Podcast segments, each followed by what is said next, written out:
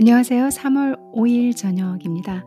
오늘 여러분들과 좀 어려운 단어들이긴 한데 영어 단어들 중에서 병균이나 면역에 관련된 어 뭐 이렇게 드라마를 보시거나 하실 때 음 외국 드라마, 외국 드라마 같은 거 보실 때 특히 의학 쪽이나 뭐 병균이나 그리고 병원 관련된 단어들은 조금 어려우실 거예요.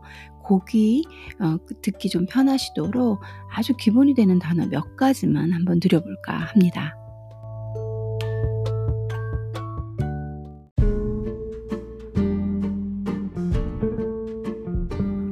첫 번째로 병균이란 단어는 pathogen 이란 단어를 쓰죠. pathogen. 그리고 잘 알고 계시는 바이러스. 요즘 난리죠. 코로나 바이러스. 그래서 virus, virus 하면은 어, 바이러스가 됩니다. 음, 그 외에도 우리가 뭐 여러분 잘 알고 계신 인플루엔자 바이러스가 있죠. 인플루엔자 바이러스, 바이러스.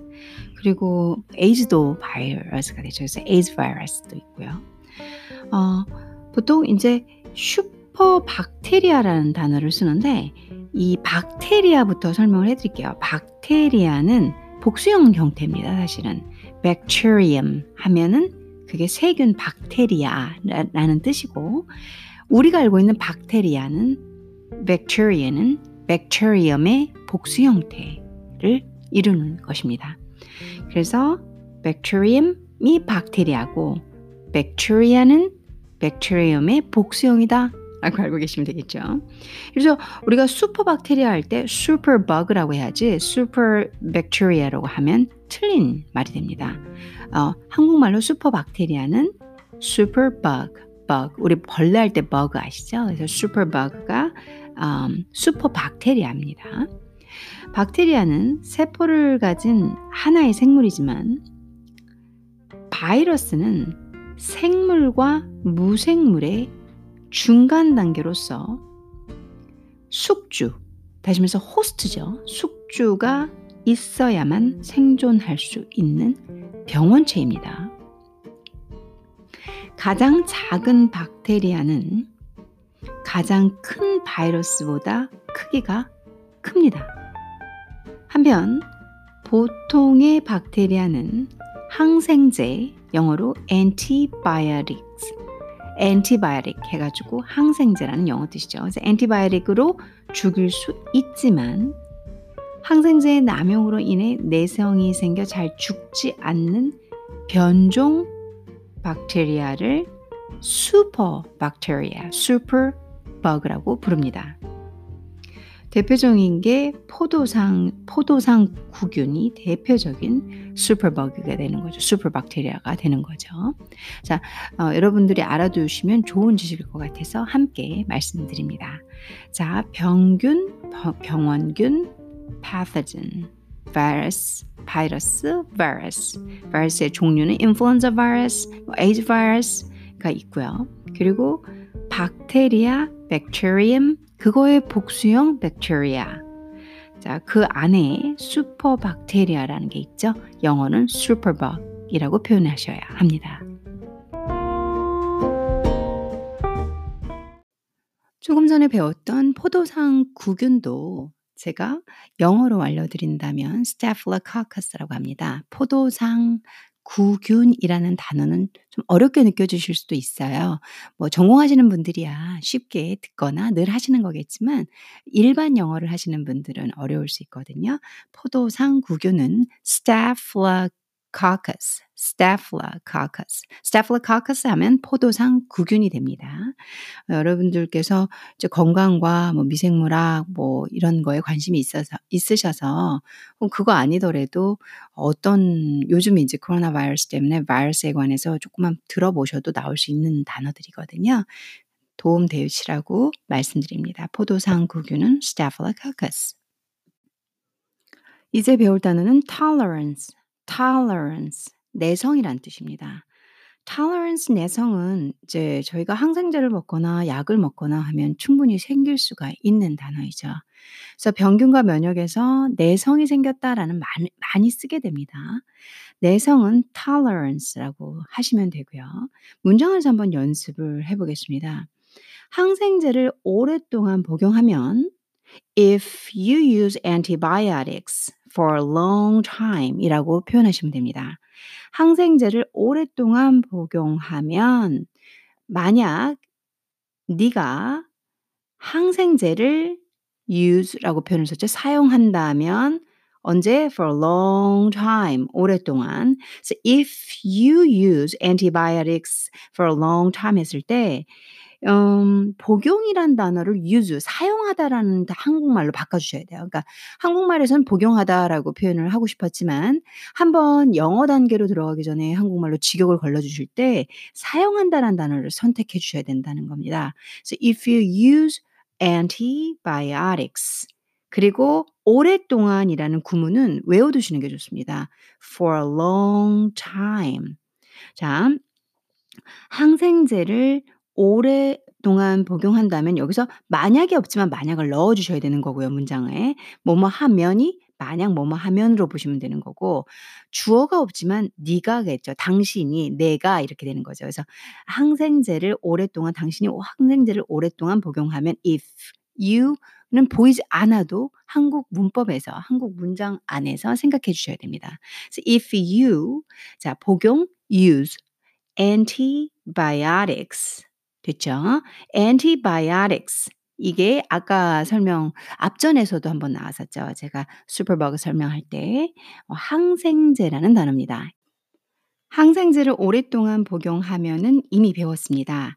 다시 한번 정리해 보겠습니다. If you use 그쵸? If you use antibiotics for a long time 그 다음에 내성이 생길 수 있다.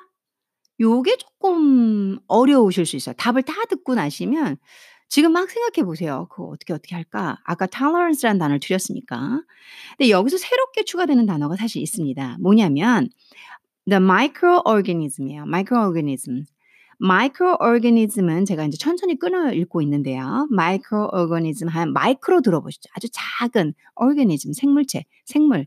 그래서 미생물, 아주 작은 생물을 말합니다. 미생물. 마이크로오르가니즘에는 이제 여기부터는 좀 지식이 들어가는데 보통 이 단어가 정의하는 것은 마이크로오르가니즘이 정의하는 것은 아, 앞에서 배웠던 세균, 백테리움 혹은 바 이런 것들을 마이크로오르가니즘이라고 해요. 이해되시죠?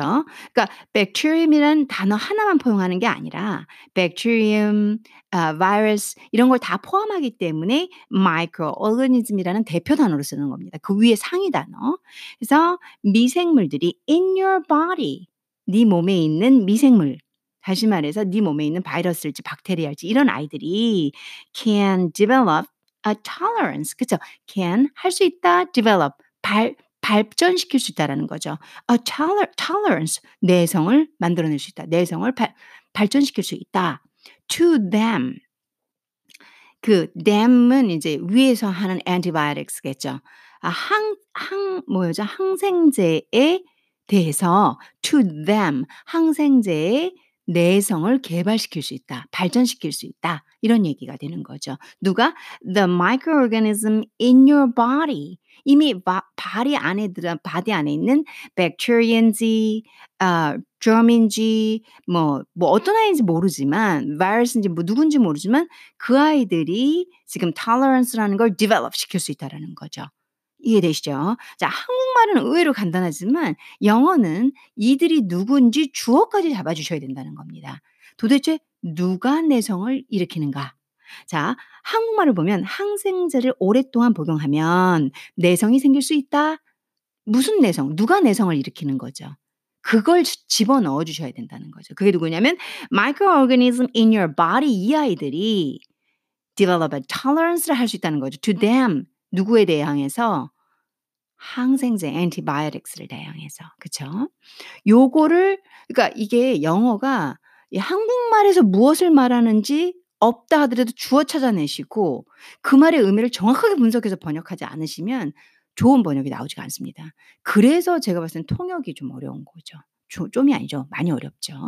왜냐하면 생각을 이렇게 많이 하셔야 되니까. 우리나라 문장은 항생제를 오랫동안 복용하면 내성이 생길 수 있어. 이 말만 해도 우리나라 사람들은 알아듣지만 영어권에서는 이렇게 자세하게 내성을 일으키는 아이들이 누군지까지 찾아서 넣어 주셔야 된다는 거죠. 조금 전에 배웠던 tolerance란 단어를 가지고 배운 문장 If you use antibiotics for a long time, the microorganisms in your body can develop a tolerance to them. 이란 문장입니다. 아, 뭐 이렇게 그냥 들으면 어, 뭐 쉽게 들리지만 이제 문제는 한국말로 했을 때 항생제를 오랫동안 복용하면 첫 번째 if가 없으나 if가 있다라는 걸 아셔야 된다는 거. you라고 지정을 해주는 상대방 당신이 여기선 표기되고 있지 않지만 한국말에서 없다 하더라도 영어에서 넣, 넣으셔야 된다는 거. 내성이 생길 수 있다. 뭐가 내성이 생길 수 있냐? The microorganism in your body가 주어라는 거. 그거를 잡아주셔야 된다는 거. 그리고 뭐 내성이 생길 수 있다라는 구문으로 뭐 develop tolerance 이 정도는 문장으로 외워주실 수도 있다는 거. to 습관적으로 달고 다니시면 된다는 거. to 누구한테 them antibiotics. 라는 표현. 그래서 쉬운 듯 하지만 막상 만들려면 그렇게 쉽지 않을 수 있는 문장이라는 거죠. 항생제를 오랫동안 복용하면 내성이 생길 수 있다. If you use antibiotics for a long time, the microorganisms in your body can develop a tolerance to them.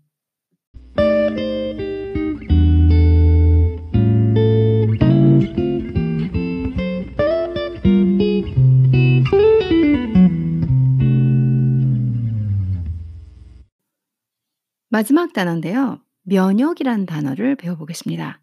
면역은 immunity, immunity, immunity 하면 면역인데요.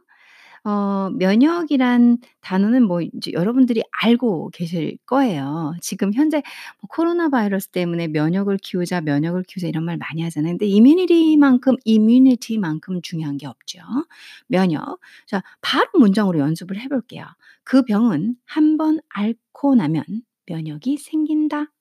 자, once you've you you've had the disease once you've had the disease you develop an immunity to it.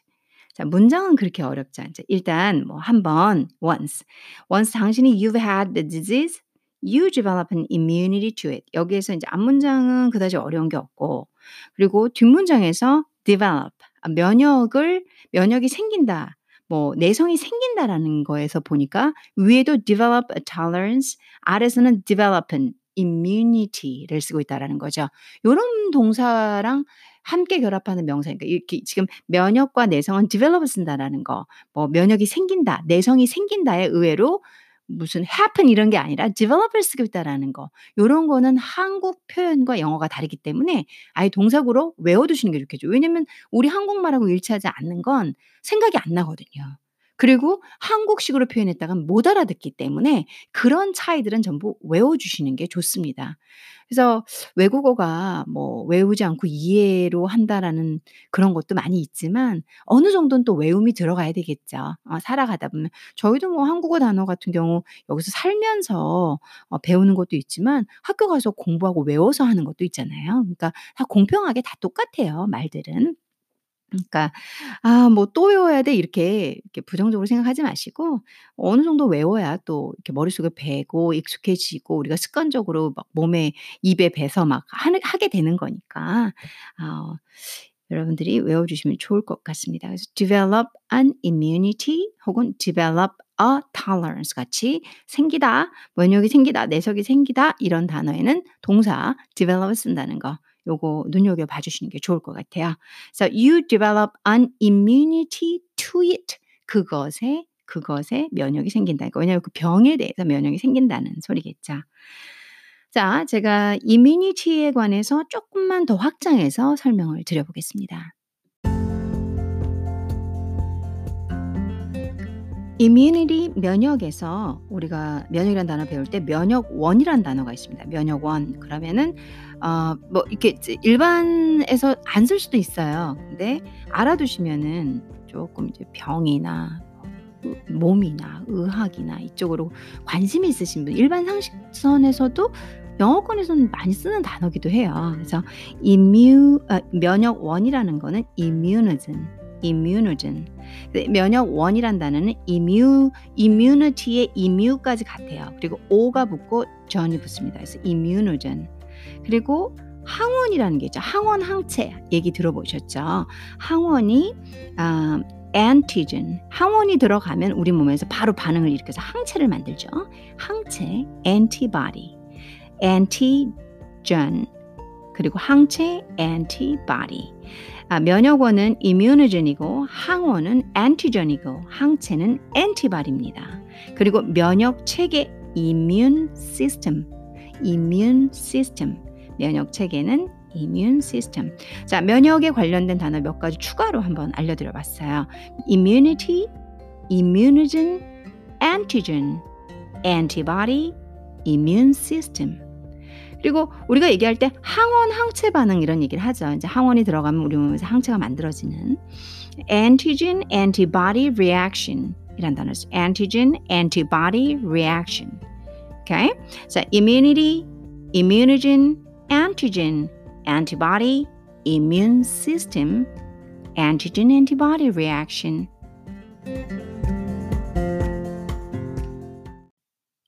immunity에 대한 다른 뜻이 하나 더 있는데요. immunity 하면 면역이잖아요. immunity 하면 면책도 됩니다. 이게 뭐 몸 몸 면역 얘기하다가 뭔또 면책이야. 그쵸? 그래서 여러분들이 이제 공부를 좀 하셔야 될 때 반드시 알아두셔야 되는 단어예요. 좀 차이가 벌어지거든요.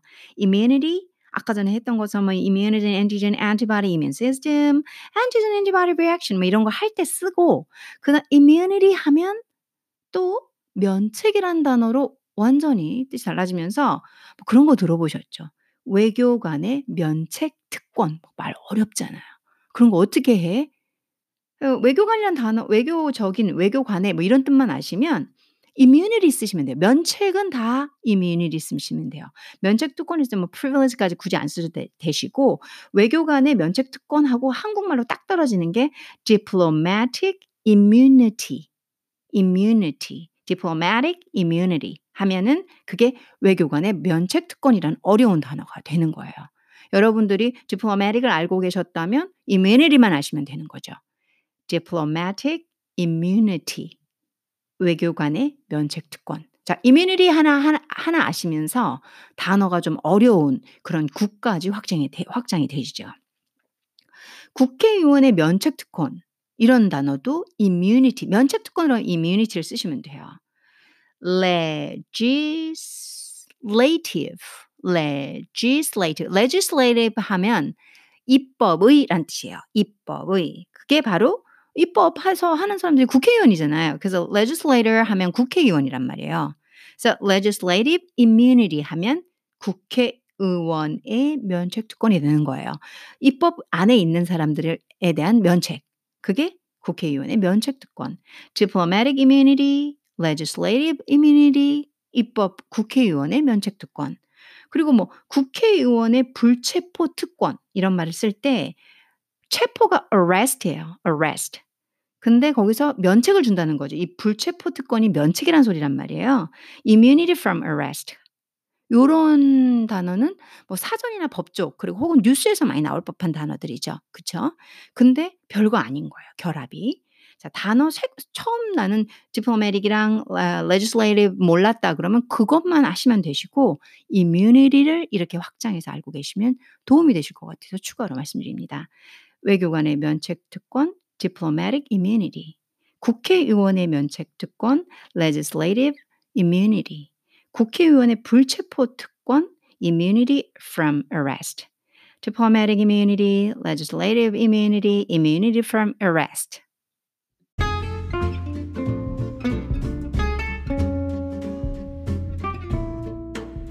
면역에 관련된 단어 공부해 보셨는데 어떻게 재밌으셨나요? 도움이 좀 되셨는지 모르겠습니다.